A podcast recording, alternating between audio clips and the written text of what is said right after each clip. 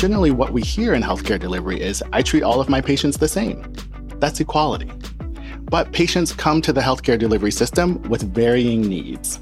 And so we have to meet patients where they are and provide them what they need when they need it. So the difference between treating all patients the same versus providing patients what they need when they need it, that's the difference between equity and equality. Welcome to the Health Equity Podcast channel. I'm your host, Anna Stoecklein, a registered nurse and producer with Mission Based Media. In the Health Equity Podcast channel, we bring you conversations by the podcasters and leaders who are working to elevate the voices of those speaking out about equity in healthcare. This special episode is a coffee talk. Coffee talks are opportunities to bring you conversations with the people that make all this work possible. We love sharing insights and information, free to you, the listener and we rely on the support of our sponsors and partners to help ensure that we have the resources to keep serving you. This episode is supported by the Robert Wood Johnson Health Policy Fellows Program. You've probably already heard about the Robert Wood Johnson Foundation, but did you know that they are the largest philanthropy in the United States dedicated solely to health? They do some amazing work to help build a culture of health. Learn more by using the link in the show notes. In this episode, we're focusing in on health policy and what it takes to make a difference from the capital to communities. Each fall, the Robert Wood Johnson Health Policy Fellows Program seeks out health professionals who are interested in leveraging their health expertise to gain experience in policymaking at the federal level. To learn more about affecting change through policy, I'm joined by Reggie Tucker Seeley, who is one of the graduates from this program. In our conversation, Reggie and I talk about the current state of inequity within the healthcare system. And we discuss the real impact the Robert Wood Johnson Foundation Health Policy Fellows Program has on shaping a more equitable future through federal policy. Helping to improve our healthcare system's inequities and ensure everybody has a fair opportunity for health and well being is incredibly important work. I hope you come away as inspired as I was from this conversation to be a part of that change. Hi, Reggie. Welcome. Thank you so much for being here today. Hi, Anna. Thanks so much for having me. I'm really excited to speak with you. So, we're here to talk about the Robert Wood Johnson Foundation Health Policy Fellows Program. But first, I'd love to start by hearing a bit more about you. So, can you tell us a little bit about yourself, your professional background, and your current role? Sure. So, I trained as an undergrad in accounting spent about five years in that field, realized actually very early that that wasn't for me. And so decided to get a master's in counseling and family therapy, thinking I was going to do a PhD in clinical psych. That too was not for me. But when I found the field of public health specifically, I still remember the article that I read where I saw the phrase social determinants of health. And when I saw that phrase, it was like, that's what I want to do. That's the kind of work I want to move forward. And so then I got a master's and a doctorate in public health at the Harvard School of Public Health. So after my degree, I went the traditional academic route. I actually joined the faculty at the Harvard T.H. Chan School of Public Health and the Dana Farber Cancer Institute. And I was on faculty there. And then I was recruited by University of Southern California to the Leonard Davis School of Gerontology, where I was the Edward L. Schneider Chair in Gerontology and Assistant Professor. And then between those two roles was the time when I did the Robert Wood Johnson Health Policy Fellowship during the 2017 2018 academic year. Currently, I am the Vice President of Health Equity at Zero, the End of Prostate Cancer, which is a prostate cancer education, support, and advocacy organization. I'm helping the organization to develop and implement its health equity strategy. That's great. You have quite the resume there. I want to go back to that time in between the two roles that you mentioned, which is when you found the program and participated in the program. So, can you walk us through what made you decide to apply to the program in the first place and what was happening in your career that led you to that decision? At the time, I was on the faculty at the Harvard T.H. Chan School of Public Health, and I had developed a course called Measuring and Reporting Health Disparities. In that course, I developed a three part case study that took students through the process of having to write a state level health disparities report. It was a very popular course. The students really enjoyed it, really high evaluations. But of course, when you get great evaluations, you always focus on the few that are not so great. And so I got a couple that said, the course is really good, but there's nothing on the federal health disparities policymaking process. And so I realized that was because I knew nothing about the federal health disparities policymaking process. And all of my experience had been at the state level, which was why I focused the course on state level um, health disparities policy. And so then I just started looking for the ways in which I could get that kind of experience. What were some opportunities to give me some insight into health disparities policy at the federal level? I knew the way in which I learn things, and the way in which I learn is by I need that instruction and I need time to just watch. And then I can dive in. And so with the Robert Wood Johnson Health Policy Fellowship Program, there was a three month orientation on how federal health policy gets made. And I knew that was exactly what I was looking for. But then I heard that the program was really competitive and it's a very prestigious program. It's the oldest health policy program in Washington, D.C. So I decided to apply and thought I was going to have to apply a bunch of times. And I was really fortunate to get selected during the first application round. Amazing. Congratulations for that. So, before we get into the program, to talk a little bit about the problems that the program is trying to solve. So, it's clear to most of us that our healthcare system is falling short in terms of the delivery of care to disenfranchised individuals, people of color, and women. So, what are the top ways that people are affected when our healthcare system falls short? It's actually one of the reasons why I decided to leave academia and to join an organization like Zero, the end of prostate cancer. And prostate cancer provides a great example of our healthcare delivery system falling short. So, African American men are over one and a half times more likely to be diagnosed with prostate cancer and over two times as likely to die from the disease. And many of these differences are because of access issues and quality issues and racism in the healthcare delivery system that African American men encounter, which makes us not necessarily want to engage with the healthcare delivery system. And so when our healthcare delivery system falls short, we see the, the differences that we see in prostate cancer, but also during the past couple of years with the COVID 19 pandemic, when all of the differences that we saw across race and socioeconomic status and place and, and COVID 19 related outcomes, many folks were surprised by those differences. And I think for many of us in this field, we were not surprised because we see these differences across a range of chronic conditions. And so I think when we encounter either a new disease or sort of looking at all of the chronic diseases that are around now, we cannot be surprised that our history of racism in this country, the history of segregation, the history of the disenfranchisement, the marginalization of racial and ethnic minorities, we see that across all of our systems. We see it in education, we see it in housing. So there's no surprise that it's also present in our healthcare delivery system. And so I think it's important that we, one, understand that history, and two, that we recognize that history is going to influence all of our systems. And so we cannot be surprised when we see these racial and ethnic and socioeconomic differences in our healthcare delivery system. And I think one of the things that a program like the Robert Wood Johnson Health Policy Fellowship does is that it helps you to better understand the road to solutions and what that process is like. I think for many of us in academia, we assume that our research idea or, whatever our research program is focused on, that's the most important thing. But it's just one part of the path to trying to figure out solutions to improving the health and healthcare of folks in this country. Yeah, I want to talk about that path. And there's obviously going to be quite a few different ways that this needs to be tackled with it being such a systemic issue. But first, looking at what role does policy play in creating these inequalities in the first place? I think that's a really great question because I think oftentimes we assume that if we have a really great policy that's focused on the general population, I'm reminded of that saying, a rising tide lifts all boats. And that's often something that's said in a policy context. But I've often thought about whether or not all boats are ready to be lifted.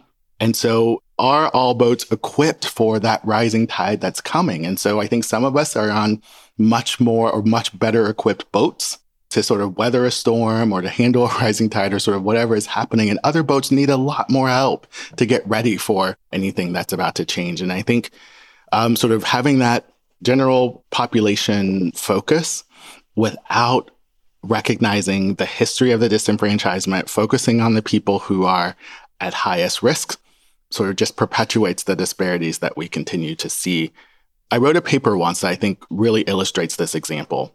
I used to live in Rhode Island when I was on the East Coast, and CVS Health, when they stopped selling tobacco products, that is a great policy. That's a great general population policy. However, pharmacies are not randomly distributed, they're not in all neighborhoods. And so what we saw was that although that was a great policy in Rhode Island, it didn't impact the disproportionate access to tobacco products in racial and ethnic neighborhoods and in poor neighborhoods. So while a great overall policy, it didn't necessarily tackle the disparity in tobacco access. And so we can translate that to how federal policy works. If we don't focus on those at highest risk, if we don't focus on those that have been disenfranchised and just implement these general population policies, we may be exacerbating the disparities or not really impacting them at all. So, how do we go about doing that? What is required to kind of change those policies and find a different pathway forward? Well, one of the things that I wanted to go to DC to do was to learn how federal health disparities policy gets made. And I'll say that during my 2017 and 2018 year that I was there, one thing that was surprising was just the deafening silence around health disparities. And so an explicit focus on populations or population groups that have historically been disenfranchised or marginalized or discriminated against is very important. So, you know, and always asking the question when new policy is implemented is what are the implications to those groups? So if you're developing a new policy or planning to implement a new policy, thinking about what groups will this policy potentially impact and specifically focusing on historically marginalized or discriminated against communities and populations. Excellent. So, what about the types of leaders that are in there making the decisions and making the policies? So, I've often described Capitol Hill as the widest place I've ever worked. And I think it's important to think about who's at the table. There's a saying in Washington, D.C. that if you aren't at the table, then you're on the menu. It's important that the folks that are around the table making the decisions are representative or reflective of the diversity that we see in this country. But it's not just the people that are around the table, it's also their staff, and the staff are the gatekeepers to the policymakers, and even the interns. So, for many of the internships in Washington, D.C., they are unpaid. I think maybe a couple years ago, the White House instituted paid internships, and that was a new thing. So, Washington, D.C. is a very expensive place to live. You have to be able to afford an unpaid internship to get the kind of experience that one wants if one is interested in being an intern on Capitol Hill. So, thinking about from the intern to the policymaker, does that population reflect the diversity of the country? And I would say, from based on what I saw, it did not. And so it's important that we have people with the lived experiences of the policies that we need in order to address the historical marginalization and discrimination that has occurred in this country. Absolutely. All right. So we've talked about some of the current problems with the healthcare system and also with the policies and how the policy plays a role. So let's talk a little bit about the program now and what it's doing about these issues. So, how does the program help to prepare people to create that change that you've been talking about? Yeah. So, one of the things that attracted me to the program I mentioned was the three month orientation oh my gosh, you meet so many people in Washington, D.C. engaged in the federal policymaking process. And I often say I thought I knew at least a little bit about the federal health policy system when I was selected for the program. But as I was going through the orientation, I realized what I knew was such a small part. And the size and scope of federal health policymaking was so much bigger than I even imagined.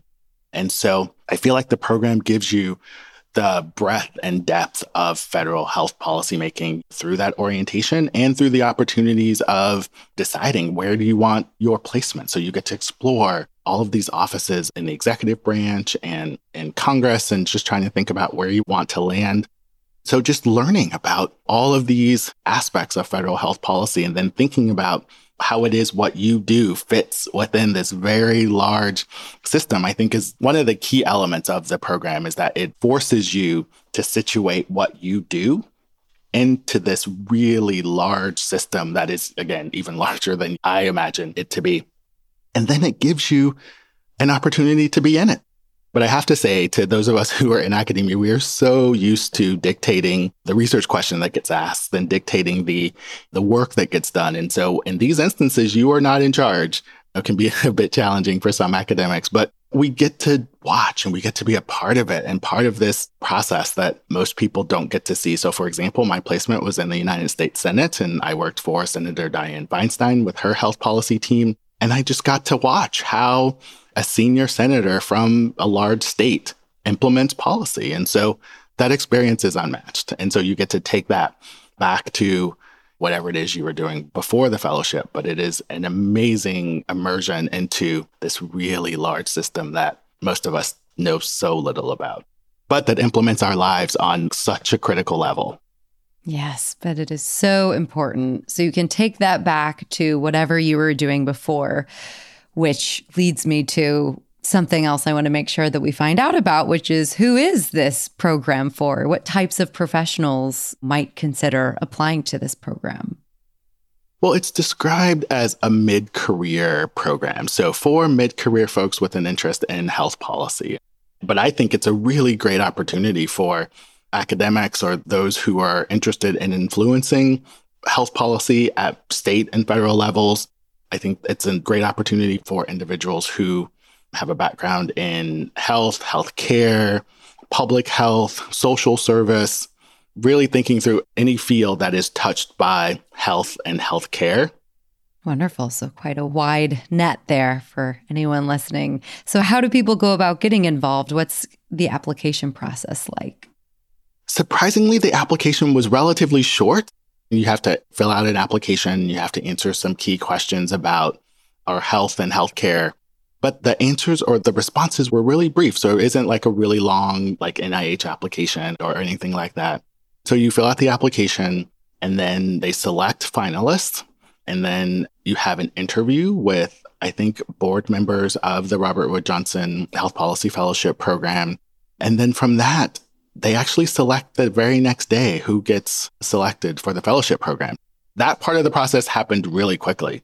So you fill out the application, you're selected as a finalist, and then there's there are interviews that happen on one day, and then you find out the next day if you've been selected. Each fall, the Robert Wood Johnson Foundation Health Policy Fellows Program seeks out health professionals who are interested in leveraging their health expertise to gain experience in policymaking at the federal level. We're recording this episode in September 2022. Applications are open now, but don't worry if you found this episode too late to apply in 2022. I have good news. There is a new program every year. So go to healthpolicyfellows.org and sign up to hear more about the next application period. This year, in 2022, applications are open until November 7th, but you'll need a few weeks to get all your information together, so don't delay. This is an important application and not something you can just complete and submit in an afternoon. So give yourself some time to get all the information and references you need so your application has the best chance of being successful. Again, you can go to healthpolicyfellows.org. There's a link in the show notes. You're listening to a coffee talk about the Robert Wood Johnson Health Policy Fellows Program. So far, we've been talking about the current inequities that exist within the healthcare system and how this program is helping to address them.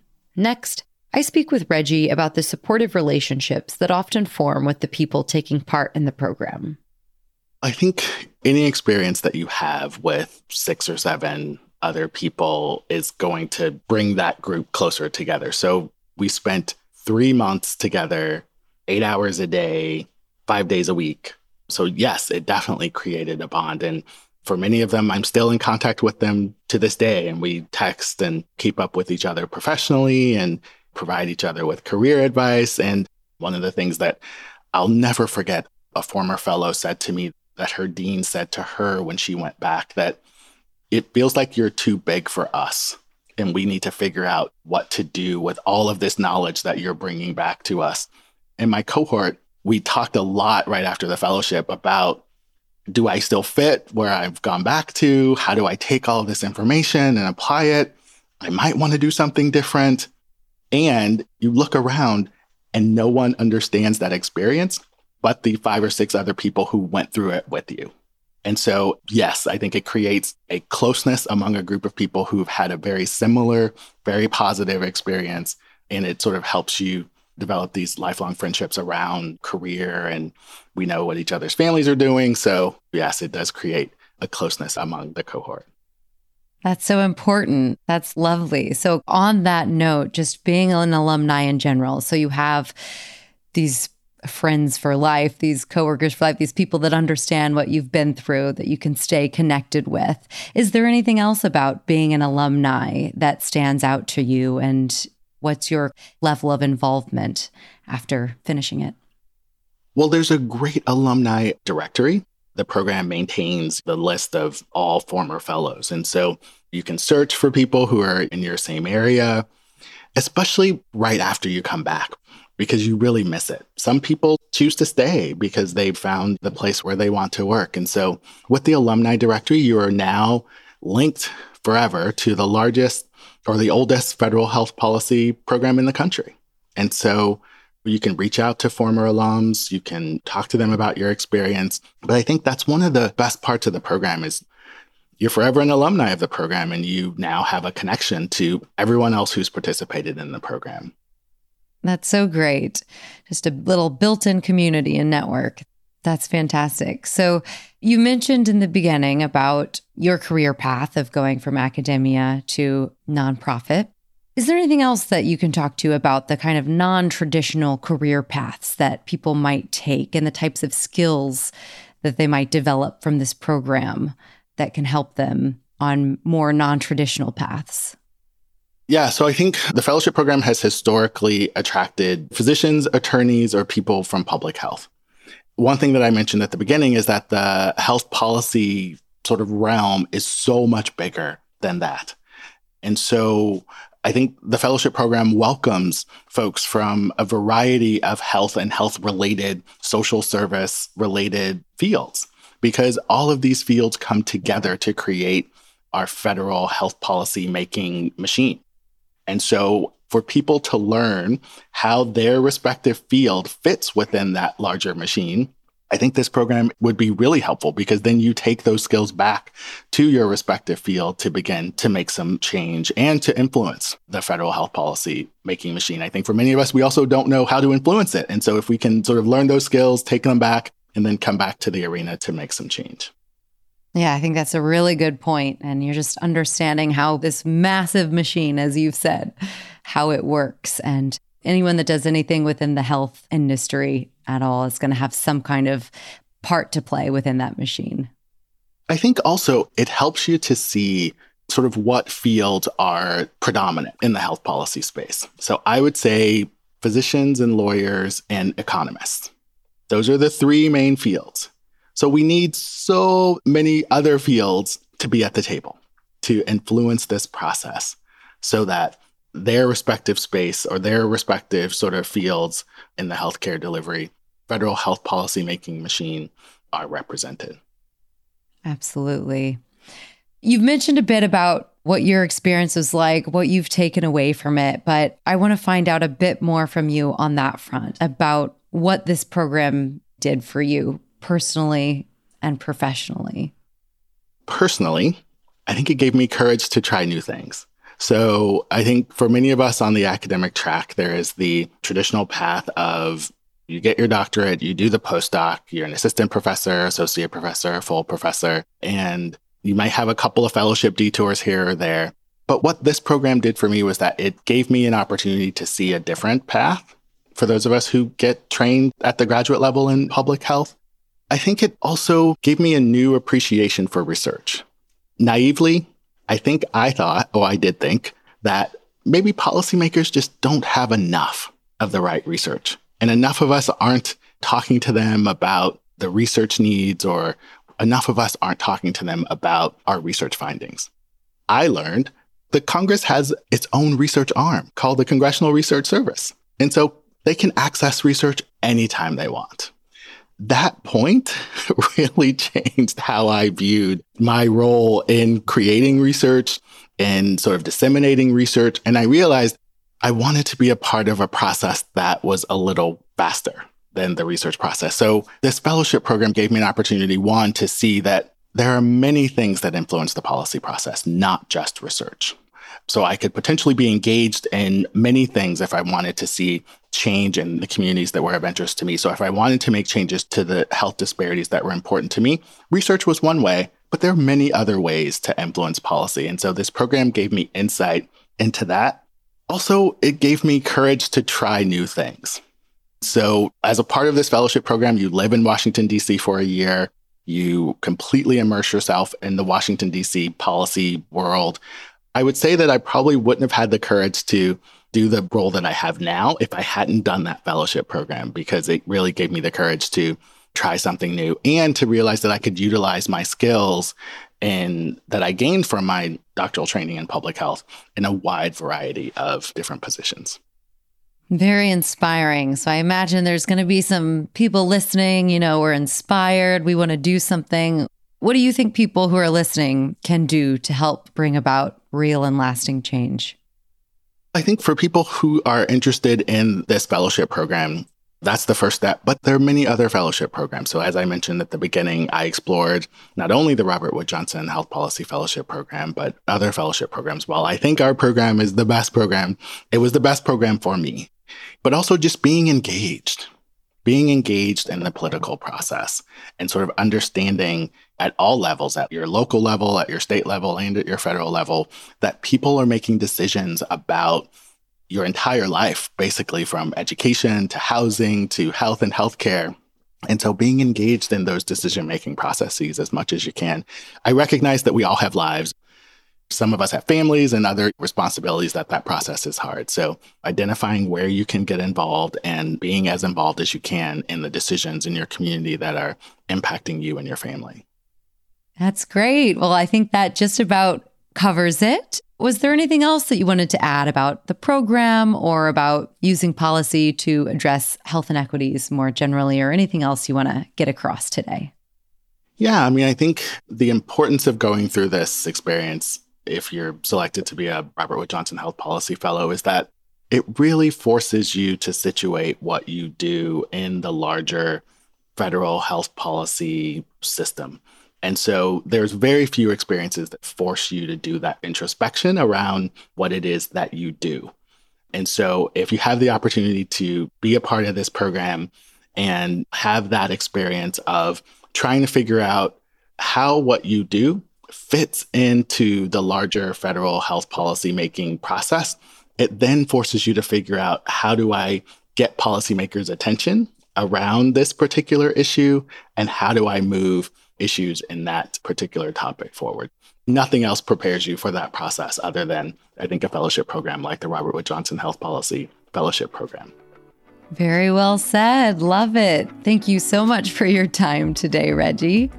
Thank you. Thanks so much for having me. I love talking about this fellowship program. So, any opportunity to do it, I'd jump on it. Well, you've got some really important things to say. It's been a pleasure. I feel inspired, and I'm sure that our listeners will too. So thank you so much. Great. Thank you. Thanks so much for listening. Head to healthpolicyfellows.org to learn more and start your application, or share it with someone who you think could benefit from participating.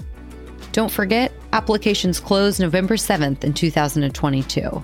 But you'll want to make sure that you give yourself enough time to get it completed before then. And in case you want to keep up with Reggie and his work, you can find about our work at zerocancer.org. And feel free to find me on LinkedIn or Twitter. My Twitter handle is at RegTuckC. And I'm always there tweeting about health equity and about all of the great work that we're doing at Zero Cancer. I'm Anna Stoecklein. You've been listening to a coffee talk put on by the Health Equity Podcast channel, made possible with support from the Robert Wood Johnson Health Policy Fellows Program. Thanks so much for being here.